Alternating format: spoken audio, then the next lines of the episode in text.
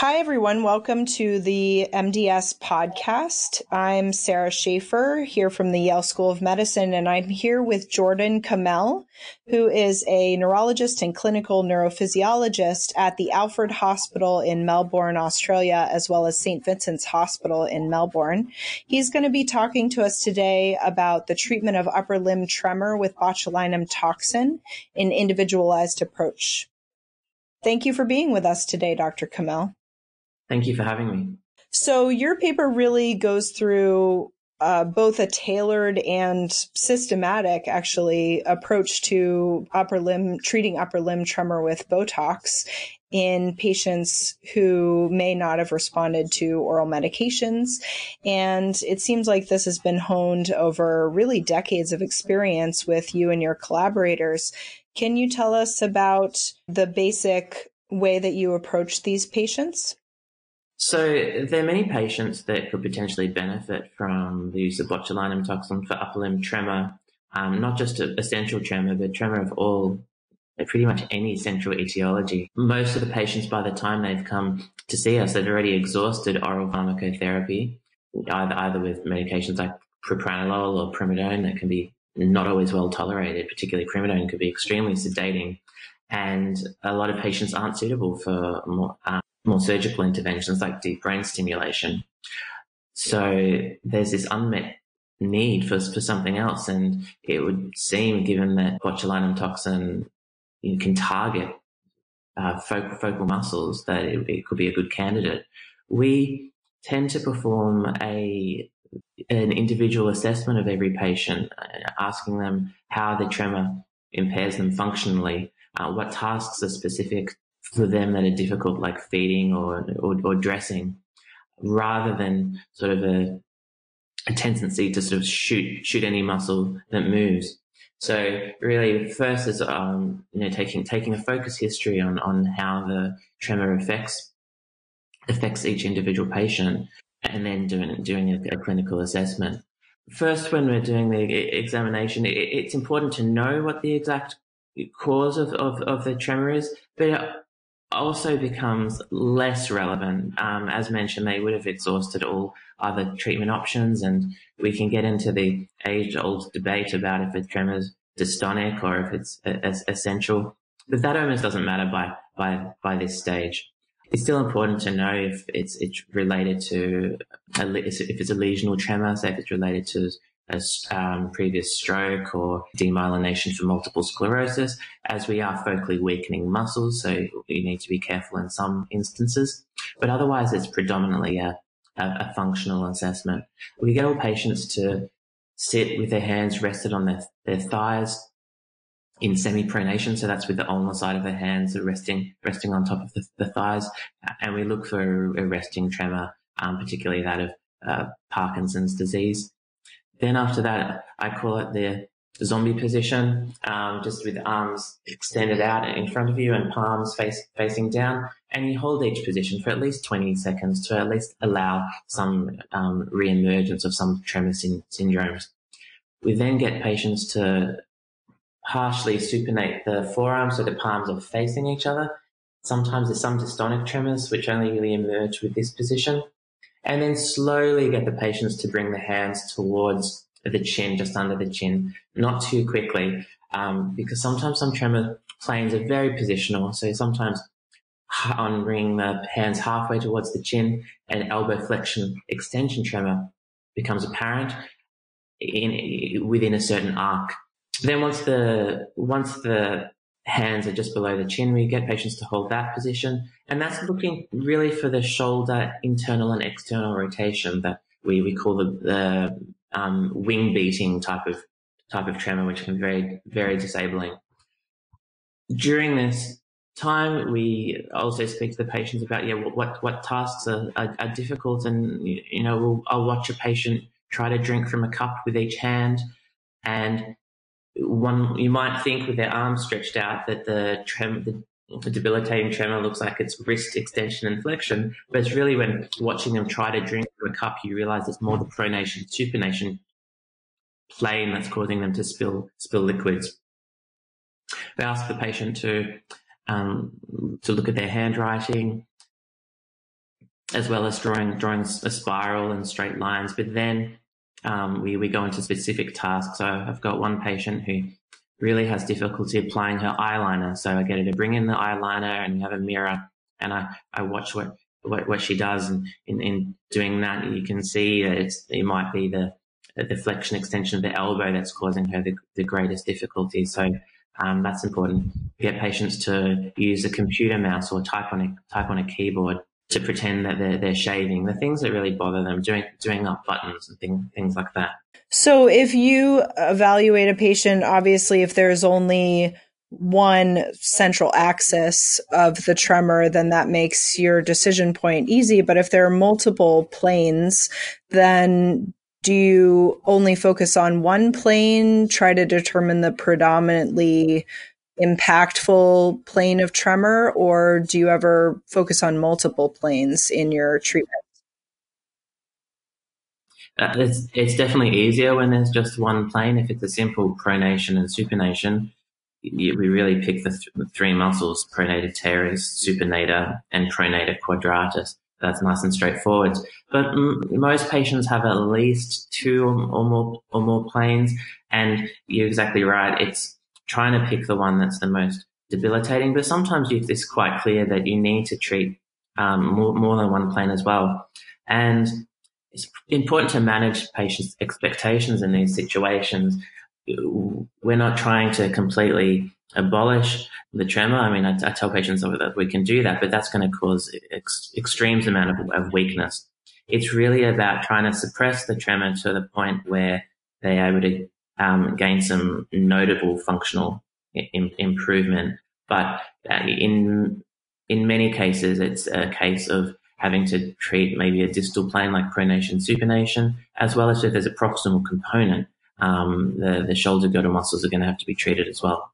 I noticed uh, one of the things that I noticed about your protocols is that you are focusing on both agonist and ag- antagonist muscle groups, whether that's flexors and extensors or pronators and supinators. And I know that some people that inject will only focus on flexors and pronators, for example, because uh, extensors can run into more issues in terms of weakness and things like that.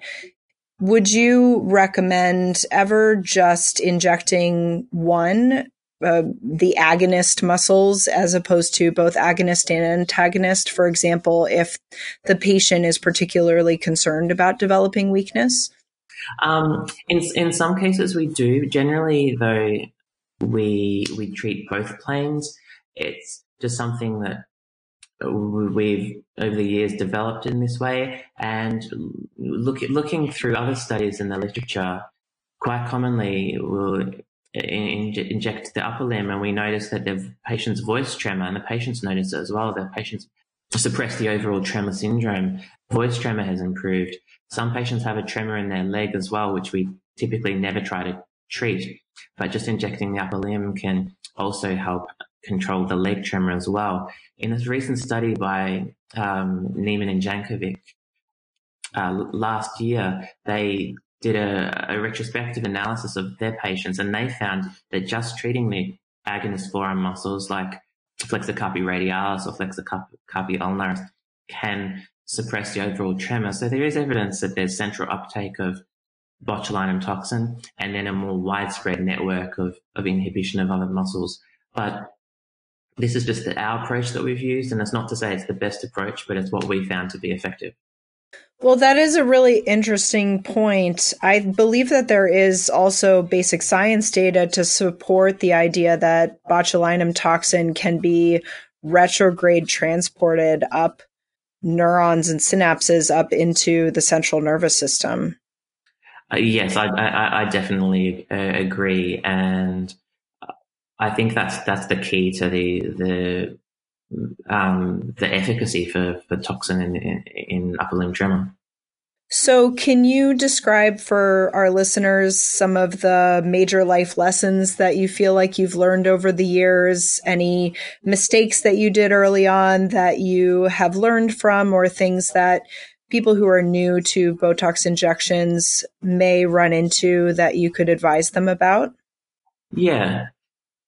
I think one of the one of the key things that that I've learned is to be confident with your, your dosing because it, it can initially seem um, a bit daunting to be injecting toxin into um, these smaller muscles in the forearm, particularly trying to balance the suppression of tremor with preservation of preservation of power. The reason that I, we wrote this framework is because I was was at the request of several of my colleagues um, that were confident injectors for other neurological indications and wanting to wanting to try treating upper limb tremor, but not knowing where to where to start with. So I would say the main thing I've learned is to try to titrate up to bigger doses before calling calling a treatment a treatment failure. And in the cases where it hasn't worked, it's been an issue of just not using the right dose, and that can vary considerably between patients. Some patients require are quite sensitive to small amounts. There are other patients that really require quite large doses and are able to tolerate these without any uh, excessive weakness. I, f- I find it interesting that you know we, we do worry about causing weakness and it's, it's not nice for patients, but generally if you explain that this might happen um, and they're prepared for it, um, they tolerate it quite well. Particularly, they take that as an acceptable trade-off for the functional improvement that they have that they have with their tremor. They're happy to feel a little bit weak with their you know with their with their grip strength um, in that, but, but still able to drink from a cup or uh, without spilling spilling any con- contents. At the Alfred Hospital, we've uh, just currently submitting a observational study of, of, of a cohort of our patients um, using uh, tremor rating scales with the Fahn Tolosa Marin tremor rating scale, and we've we've demonstrated a global reduction in all, all aspects of that, as well as improvement in all domains of the Quest quality of life questionnaire. But one thing we found is it wasn't until the third treatment cycle that we noticed maximal effect.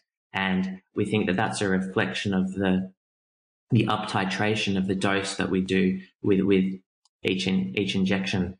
We, we find that if we in, inject the first time with starting doses and there's absolutely no effect that we can increase the dose by around 50% safely. And then again, the following injection, we, we, we can do that again before we reach, we reach therapeutic effect. So rather than just inject one time and it not work, I always tell patients to try to give me at least three goes before we call this treatment failure.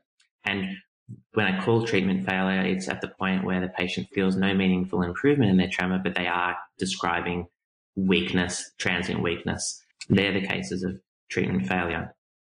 Well, it sounds like a really big part of this, as it is with everything in movement disorders, is communicating adequately with your patient, managing their expectations so that they understand what they're in for, what the side effects might be, that any side effects they do have will go away, and that it may take a few goes before you find the right pattern for them.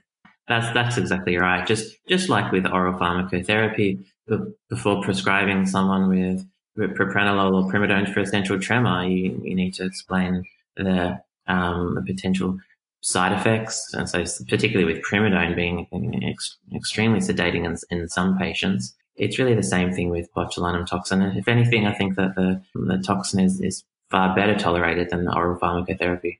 So, is there anything else that you want to share with us? Well, I would just I would just say for the for injectors that that have patients that you know uh, were thinking about giving giving it a go, just to read the paper and hopefully the framework provide provides a a good starting point. Absolutely. I certainly found it extremely informative and very well spelled out. I think that it gives you a really excellent starting point for trying to help these patients. Thank you. Yeah. Thanks for your time.